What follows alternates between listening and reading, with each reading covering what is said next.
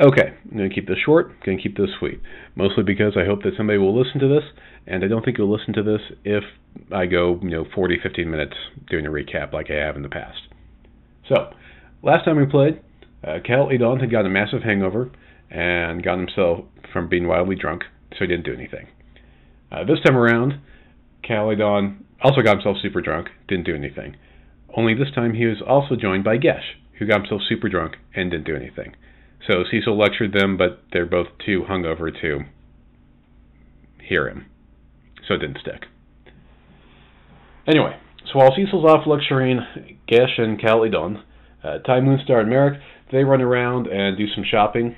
Uh, they find some cool gear for themselves, you know, some fancy new boots, some cloaks of protection, um, stuff like that. And they talk about maybe uh, trading in the Kyra Jeridan uh, katana blade for sweet, sweet cash or getting, you know, trade for it. You know, just kind of seeing what their options are with it. And uh, while they're doing this, Ty just to convince everybody, hey guys, we need to move to a, a, a, um, a richer part of town because we're way too far away from the action to uh, keep up with all the politics here. Everyone agrees, and they decide to leave Aaron behind in the stable at at the uh, oh, at the Crooked Lantern to keep working on uh, Dane and Vachette. And Gesh and Caledon are volunteered to stay behind to guard her, and not because they're drunk out of their minds. Gruffer, of course, is all too happy to leave because, hey, he can make more money somewhere else. So they get to the wealthy part of town and they take up at an inn called the Gilded Nettle. Uh, you know, uh, it's definitely not the best inn uh, in the wealthy part of town, but it's definitely head and shoulders above the Crooked Lantern franchise that they've been uh, staying at. As they get in, get in there, you can tell that Moonstar and Merrick, you know, they're a little out of place, they're a little shabby, uh, but Cecil and Ty fit right in because they dress sharply. And they wander around a bit. Ty's a little picky about his food, but you know the wait staff there is on top of their game. They're used to you know dealing with really picky eaters because rich people can be picky and all that. And after they look around, they're like, well, we really want Gruffer to play here, but he definitely does not fit in because you know they found him in a in a disease-ridden uh, port town.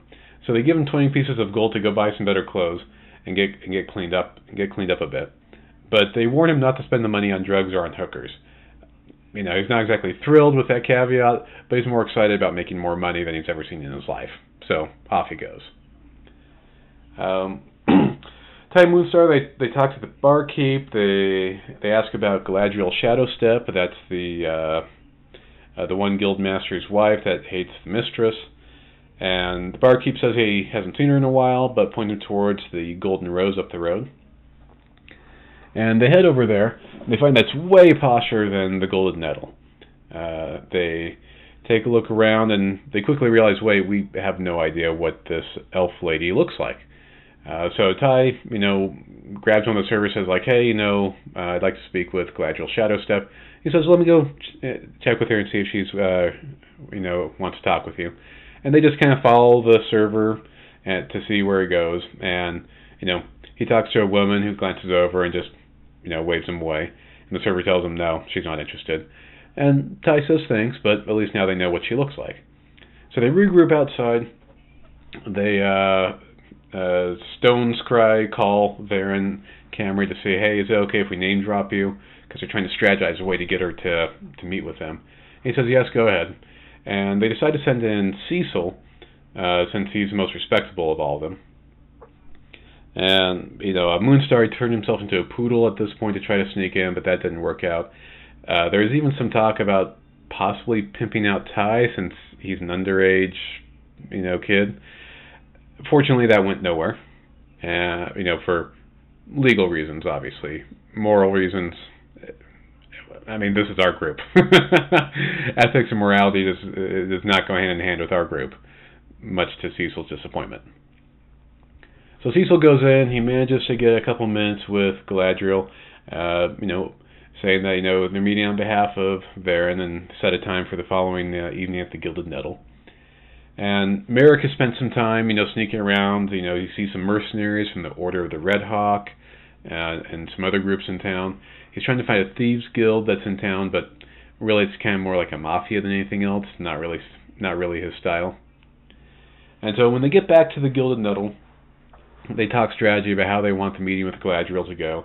They figure that they'll have people stationed around, make sure that there's no ill intent on on her group's part there, and then uh, Ty will talk with her and figure out how things, you know, what she knows about uh, her husband's mistress and if she's a demon or not. So the group breaks breaks up, all go to bed. Ty decides to stay up late into the night reading the book on demonic portals that he nicked from Astenias' estate, since you know Astenius is super dead and all that. Uh, it turns out that the demons used to be united as you know as one, but then the world and humans came along, and well, the demons disagreed on how to proceed, and that's when they fractured into eight factions. Started clashing. Uh, generals from each of these uh, factions became known as demonic princes, and they reported to their demonic lords. And the symbol of a broken wheel with a spoke represented each each of these factions. But the unifying of all eight means that they've re- reunited and he just kind of learns more about demonic history in general. And when he finally decides to turn in for the night, he does not turn out the light. awesome bedtime reading there. Uh, come morning, you know, they make arrangements with uh, the Gilded Nettles manager to have a meeting room for that evening. Um, you know, they order a bottle of wine to have on hand to uh, to woo Galadriel. In the meantime, uh, Ty he runs off to the local mage guild to see if he can buy some stuff, and the guy there more or less tries to recruit him into his MLM, uh, you know, so he can get cheaper stuff and all that. He just has to keep recruiting three more people into him and three more people into each of them. He says thanks but no thanks and leaves. um, from there, uh, you know, fast forward to that evening, Galadriel shows up with a few bodyguards. Uh, everything looks okay. They can tell that there's no ill intent from them. Uh, Cecil, you know, invites her into the room that they have set aside, and she takes a look around. She sees that Ty's there, and that Moonstar is, you know, transmogrified himself as a dog, and she that makes her laugh a little bit. And she says, "Well, I'll meet with you guys. Well, I'll meet with you, Cecil," which, you know, obviously she knows how to play her hand very well. Well, with our party not being the sharpest, surprise, surprise, she knows which guy she can uh, she she can use to get the best truth out of him. So Cecil's stuck with talking with her, and she says, you know, she doesn't think Emeralda is a, is a demon, hates her though, but Emeralda showed up in Capra 18 months ago out of nowhere, no guild, no family, no explanation of where all her money came from. Um, she says that her husband, Amherst, he changed about two years ago, so a good six months before Emeralda showed up. They kind of grew darker, more distant. And she says that it happened just after negotiations with Blaine Greystone, the uh, the Masonry Guild uh, dwarf master, uh, uh, that was doing negotiations with him about something. And when they ask, when Cecil asks Galadriel about Emeralda, how they how he can find her, Galadriel says she's pretty reclusive and sometimes found at casinos. Uh, Greystone you know, he's always down to business. He pulled the Masonry Guild from squalor into prestige. You know, he's the one who kind of spearheaded, you know, rebuilding Caprook and Alabaster, making it the glowing city. And, you know, they chit chat for a little bit more, but then, you know, Cecil says thanks and shows her out. Um, they after that, the party calls Verin, uh, fills him in, and he recommends that they're going to contact Amorous, do so in public, try not to get into a fight with a demonic prince because they'll all be dead. And so after that, the party decides, hey, let's track down Sigmund Veritas. He probably knows stuff about Emeralda. So they make a big long trek out to his estate and uh, meet up with him. And and he says that you know obviously her family history is completely made up, fabricated, almost certainly purchased upon her arrival in Caprook. Uh, her past is super well hidden even from from Veritas. he does mention that she owns a yacht in the port there in town and uh, unfortunately, he doesn't know much about the negotiations between Blaine Greystone and Amorous Shadowstep two years prior. Said it would have been obviously kept secret, hush hush. Um, you know, he floats the idea that it's possible that Greystone may have built something into the city for more infernal purposes.